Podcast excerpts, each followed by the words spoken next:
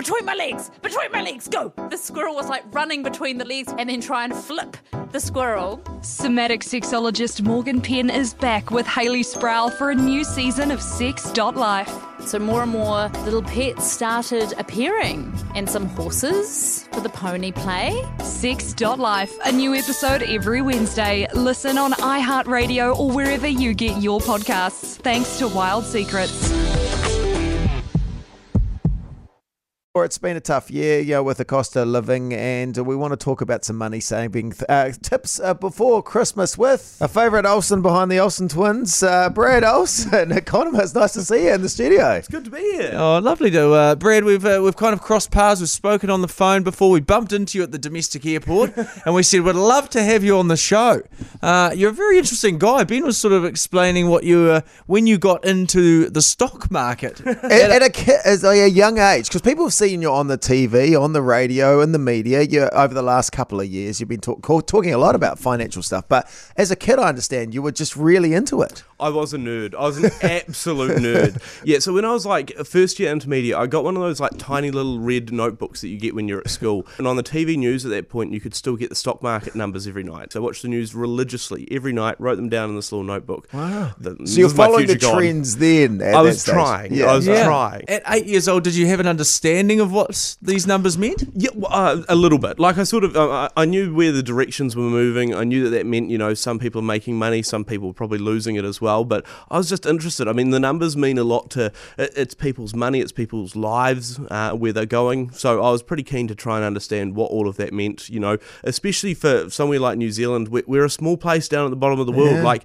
I always found it was difficult as a young person to figure out our place in the world. We were too small. We were always sort of, you know, down and out of the count. So I wanted to make sure, well, let's have a look at the numbers. Where, where are they going? Where's the money? Well, yeah, obviously ambitious as well. I, I feel like we're getting Oprah on you talking about your childhood, but like I, was another uh, moment you were doing an assignment and you ended up talking to the local MP. You took it that far. Yeah, we uh, again like started real young. So I think in like year three or four at my uh, primary school, we we did this environmental action thing, and it went from like something that we did for a few hours after school to uh, we went and won the national community problem solving competition. We went over to the US. We won the international one when I was like eleven. Uh, it was fantastic. Yeah, and you and you've met the Queen twice. You've met Three times. Three ti- times. how's Harry and Meghan as well, a couple Yeah, w- times. before they before they sort of went out of favour with everyone.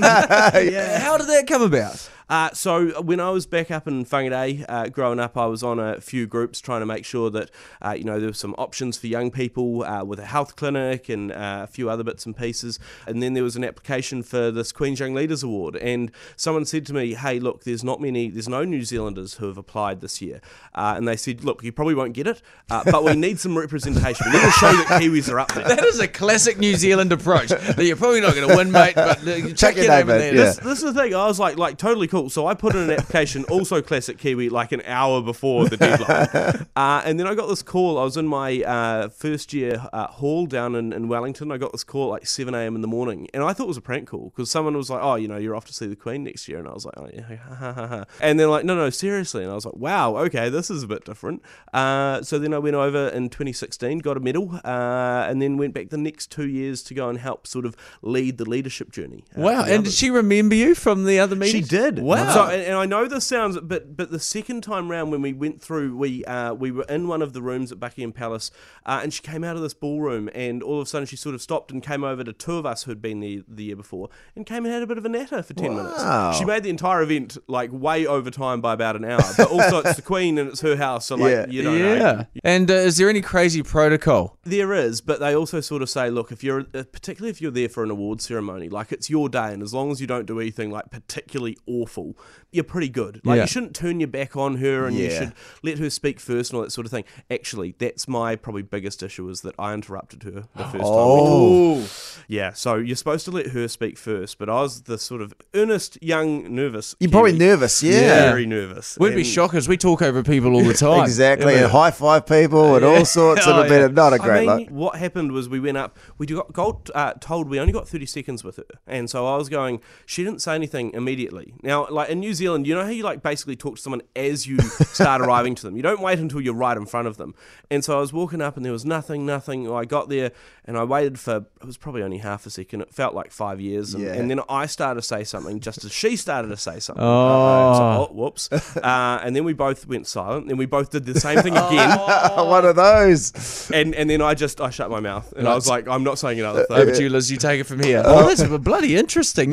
We've got uh, young economist Brad Olsen with us this morning. So how are we feeling? Because obviously we, we all know as New Zealanders it hasn't been that easy, and you know everyone's feeling the pinch, the cost of living. Is there some light at the end of the tunnel, or is it still going to be some hard times for the next 12, 12 months? I sort of think it's a bit of both. People often yell at me on the street as they walk past. Sometimes it's nasty stuff that we won't repeat on radio. yeah, we get that. Sometimes it's though like, you know, what's happening? Is the economy good or bad? And I often sort of say could be better, could be worse. Like We've raised interest rates hugely in the last couple of years. So the fact that the economy is going as well as it is is actually quite remarkable, right? We thought go back last year, I would have been thinking things could be a lot darker. But equally, like there are some people out there who are hurting bad. You know, when it comes to Christmas this year, it's a question of if there are presents under the tree, not how many. Uh, so you know, I recognise that for a lot of people, they're struggling. The essentials are expensive. If you're renting, that continues to go up. If you're Yeah. thinking of buying a house or having a kid, all of that's costing you food and fuel. All of that's a, a bit of a challenge. But I think also like we've started to see some better numbers. So produce costs and what have you have started to come back. You can pay like four bucks a kg for tomatoes. Like that's a, a win compared to where we were before. So I'll take the wins as well as the losses. And so, would you say there is uh, relief coming up in the next, say, 24? Are we going to have costs easing or oh. interest rates coming down? I don't think you'll see interest rates coming down, to be honest. I think they're sticking up probably until 2025 or so. And if you do, it's not enough to make a lot of relief for people. You know, there's a lot who are still on like a 4% interest rate. They're probably still coming on to a 6, probably more a 7 at the moment. So those people are going to be hit. What's interesting, I think, is it's going to be a lot of particularly young people. Like I've got a friend, she needs to find $30,000 more this year to repay her mortgage. Wow. Got another friend, her and her partner, they're refixing next year. They've saved 20k this year to make sure that next year, when it rolls over, they're able to make that payment. So, like, that's just two people, $50,000 that's not getting spent in the economy. So, that's tough for them. So, are there tips uh, to tips to navigate through this? What is a very costly period, December? I've had a bit of a look through at where how much inflation has come through when you're doing your Christmas shopping. You know, where maybe you won't get a lot of bang for buck, and maybe there aren't a huge number of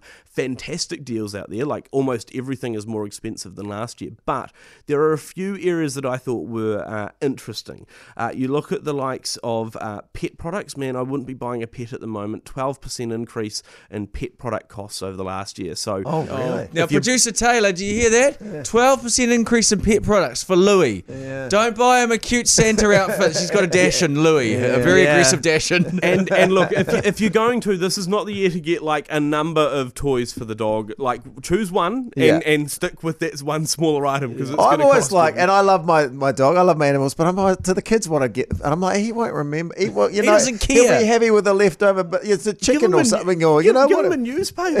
Yeah. yeah. I'm like, we can we can probably. That's my financial advice. That's a yeah, that's a fair one. Uh, I think we probably do have a bit more bang for buck. This is a good one, uh, you know, an economist favourite. Get outdoors.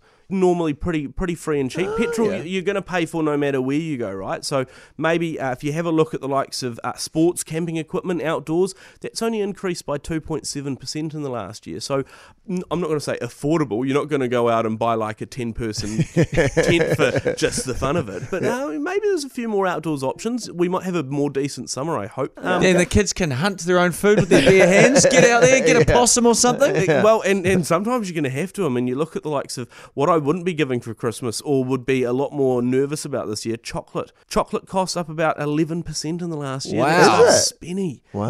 Why? Uh, because sugar and cocoa prices internationally have massively gone up. Everyone's demanding it. They haven't. I think it's climate change as well, or something that's like changing how much it costs to, to grow this stuff in Brazil and places. So that's Right. gone up. The last thing I wanted to do before you go, because obviously you spend a lot of time traveling, is it? Is New Zealand more expensive? We hear it's more expensive than a lot of other places. Is that the, is that the case? Yes and no. Like it, it depends on where you want to compare it to. Like I've just come back from China. Man, stuff was dirt cheap over there. Like food, fruit, all of that was pretty cheap in, in many areas. But about a month before that, I was over uh, in the United States. That place was way more expensive than us. I feel like we're a little bit in the middle. We probably skew a bit higher, but also what you get over here is generally pretty good. Like the quality, the people, the food, all of that. It's it's. I've travelled a fair bit, and I quite like what we've got here. Awesome. Oh, hey, thanks for coming in. If people want to follow you and your advice and tips, where can they head to, mate? Uh, most of the good social medias, the gram uh, is always a good one. I mean, LinkedIn if you're really sort of nerdy and professional. Deep into his LinkedIn. Uh, but at Brad Olsen NZL. Awesome. Hey, well, thanks for coming in, mate, and have a great Christmas. Yeah, you guys too. Hey, coming up next, someone hacked my phone, and I don't know how to undo what's been done. I'll tell you. and throw- Oh, we playing this, are we? Okay, Snoopy's Christmas. 90% of parenting is just thinking about when you can have a break. And when you do take a break, enjoy the Parenting Hangover podcast. They go together like a tutu and jandals. We've said from the get go, we ain't parenting experts, No. but it's cool to hear what is your neighbour doing? What do they say? A problem shared is a problem halved. Oh, that's good. Not that my children are problems, Or a- but I feel better talking about it. The Parenting Hangover with Clinton Jordan. New episodes every Thursday on iHeartRadio or wherever you get your podcasts.